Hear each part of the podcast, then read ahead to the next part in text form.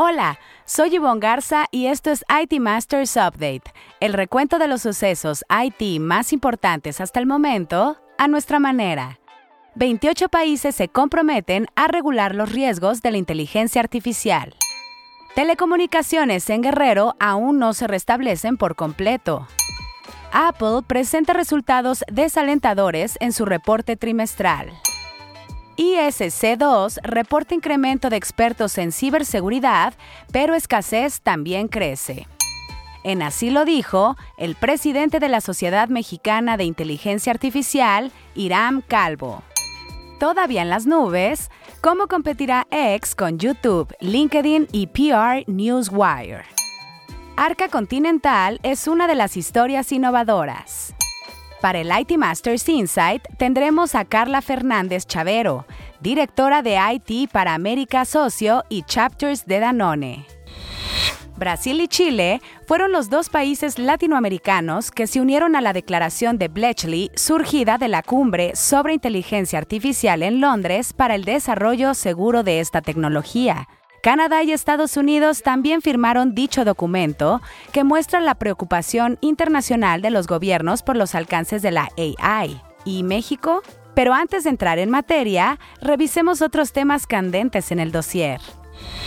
Las telecomunicaciones en Guerrero aún no se restablecen al 100% tras el paso del huracán Otis.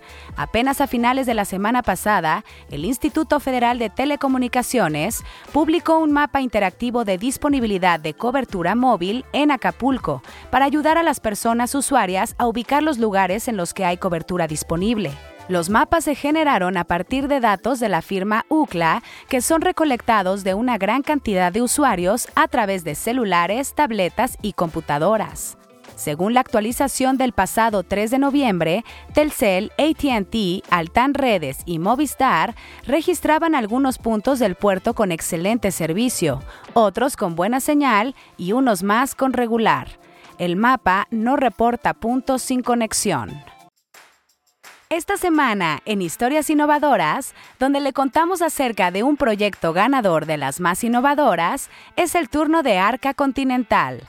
Francisco Iglesias, director editorial de NetMedia, nos cuenta.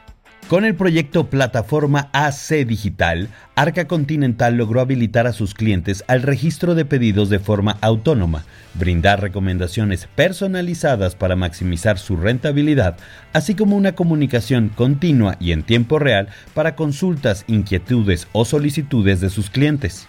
Liderado por José Luis Pérez Rentería, director de tecnología del ecosistema digital, el proyecto es uno de los ganadores de las más innovadoras de NetMedia. Para la plataforma AC Digital, Arca Continental destinó 126 millones de pesos. El proyecto consiste en una aplicación móvil implementada en toda América Latina para que los usuarios realicen pedidos con facilidad y conveniencia, además de recibir sugerencias proactivas de compra que están basadas en sus preferencias luego de aplicar algoritmos y técnicas de analítica avanzada. Asimismo, les brinda control de sus ciclos de entrega. Muchas felicidades a Arca Continental por ser una de las historias innovadoras 2023. En la gustada sección, que esto y que lo otro, Apple, la Big Tech más valiosa del mundo, reportó la semana pasada resultados desalentadores del trimestre que concluyó en septiembre pasado. Sus ventas cayeron 1%, con lo que cierra un año fiscal en que las ventas declinaron cada trimestre. Sin embargo, las utilidades aumentaron 11%, sumando 22.900 millones de dólares. El iPhone, su producto estrella, registró un aumento de 3% gracias a los cuatro nuevos modelos recién presentados, pero las ventas del dispositivo cayeron 2% en China, donde Apple enfrenta fuertes competidores como Huawei. Para fortuna de la empresa que dirige Tim Cook, el software y los servicios como Apple Music y Cloud Storage crecieron 16%, lo que representó 22.310 millones de dólares en ventas. Aun cuando la fuerza laboral en seguridad creció 8.7% con respecto al año anterior, a 5.5 millones a nivel mundial, aún hacen falta 4 millones de profesionales para proteger adecuadamente los activos digitales. La brecha entre el número de empleados necesarios contra los disponibles creció 12.6% en los últimos 12 meses. Con casi 15.000 profesionales de ciberseguridad encuestados, ISC2 presentó su estudio anual sobre la fuerza laboral en el sector. Por primera vez desde la pandemia, la mayoría prevé una disminución en las contrataciones. La mitad han resentido recortes, ya sea despidos, presupuestos menores o congelamiento de plazas. Otros desafíos encontrados son la inteligencia artificial, las regulaciones fragmentadas y la falta de habilidades. Todavía en las nubes está la forma en que Elon Musk, quien recientemente festejó un año de la adquisición de Twitter, ahora X, competirá contra YouTube, LinkedIn y PR Newswire. En una reunión interna con motivo del primer aniversario, Musk y Linda Yacarino, CEO de la compañía, se refirieron a los tres servicios como sus futuros competidores, según informó Bloomberg News. En su visión, la compañía está posicionada para el crecimiento. Para ello, adelantaron la creación de un servicio de noticias por cable llamado X-Wire, para rivalizar con PR Newswire Decision pero no está claro cómo será la competencia contra YouTube y LinkedIn, pues los ejecutivos no dieron muchos detalles. Aún con la actualización en el modelo de suscripción y la incorporación del servicio de llamadas, lo más relevante en la transformación de la empresa del pájaro azul ha sido su cambio de nombre, que no fue muy bien recibido. Esta semana, en Así lo dijo, donde resaltamos una frase que a lo largo de la semana las y los reporteros de IT Masters Mag hayan escuchado de conferencias o entrevistas, tenemos al presidente de la Sociedad Mexicana de Inteligencia Artificial, Iram Calvo, quien en entrevista se refirió a la iniciativa presentada en el Congreso mexicano para regular la AI. Escuchemos. Yo creo que es un buen avance en el sentido de que estamos aprovechando la propuesta que hace la UNESCO para la regulación de la inteligencia artificial. Lo que falta es una adaptación más específica para México, los, considerando a los distintos actores que sí se ha hecho, se ha invitado a la academia, a la industria, al gobierno, pero todavía faltan cuestiones eh, más propositivas, eh, involucrar actores del gobierno, eh, tales como la CEP, por ejemplo, ¿no? que podría accionar ya de manera muy particular y específica, como diciendo, bueno, por ejemplo, lo que, si necesitamos educación de inteligencia artificial eh, a partir de los primeros niveles, ¿no? primaria, secundaria, para que las nuevas generaciones se vayan eh, familiarizando, pues involucrar justamente a, este tipo de actores que ya pudieran dirigir hacia una acción más específica. Otra de la que se ha comentado mucho tiene que ver con el presupuesto. ¿no? O sea, tú puedes eh, intentar regular y decir, bueno, esto no, esto tampoco, esto está mal, pero por otro lado impulsar el que sí. Y para impulsar, pues sí necesitas también invertir para no quedarnos detrás, ¿no? También queremos escucharle a usted. Si tiene algún comentario sustancioso o sugerencias de temas a tratar, escríbalo en redes sociales con el hashtag ITMastersUpdate. Estaremos pendientes de su retroalimentación. Ahora sí, el tema candente de la semana.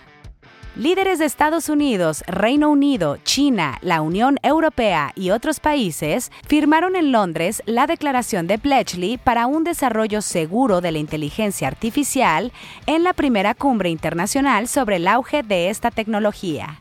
La declaración, suscrita por 28 países en total, subraya la necesidad urgente de comprender y gestionar colectivamente los riesgos potenciales de la AI.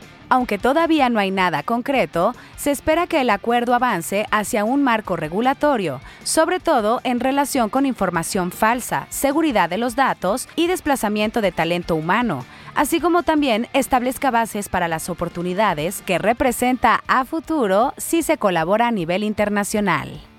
La declaración surgió dos días después de que el presidente de Estados Unidos, Joe Biden, quien ha promovido un acuerdo para el desarrollo seguro de la inteligencia artificial, firmara una orden ejecutiva que establece una serie de objetivos dedicados a regular la Gen AI. La cumbre fue idea del primer ministro británico Rishi Sunak, quien quiere tomar un rol destacado como intermediario entre Estados Unidos, China y la Unión Europea. La lista de 100 invitados incluyó a líderes de varias empresas de AI como Sam Altman de OpenAI e Elon Musk. Para el IT Masters Insight de la semana, en la que un líder IT nos comparte una recomendación de algún reporte, libro, reflexión o estrategia, es el turno de Carla Fernández Chavero, directora de IT para Américas Ocio y Chapters de Danone. Bienvenida, Carla. Danos el IT Masters Insight de la semana. Los equipos diversos son más creativos, innovadores y efectivos en la resolución de problemas. La inclusión es la clave para desbloquear el potencial de todos nuestros colaboradores, independientemente de su género, raza, orientación sexual, origen étnico o cualquier otra característica. La inclusión nos permite acceder a un talento diverso, perspectivas globales y soluciones más equitativas y sostenibles. Como líderes en el campo de IT, tenemos la responsabilidad de impulsar la diversidad e inclusión en todas las áreas de nuestra empresa. No debemos buscar la inclusión que sea forzada por cuotas o porcentajes. Debemos impulsar la inclusión y la diversidad que esté de la mano de la búsqueda del mejor talento. Recordemos que lo único constante es el cambio y cada uno de nosotros formamos parte de un área que cambia y transforma. Para el siguiente episodio, nomino a Ricardo Lozano, CIO de Shasa. Muchísimas gracias Carla por tu IT Masters Insight de la semana. Buscaremos a tu nominado para el próximo episodio.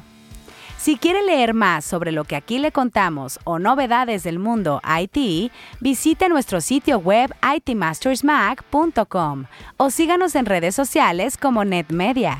Hasta aquí este episodio de IT Masters Update, porque su opinión es más valiosa cuando está bien informada. Tiene aquí una cita todos los lunes. Buen inicio de semana.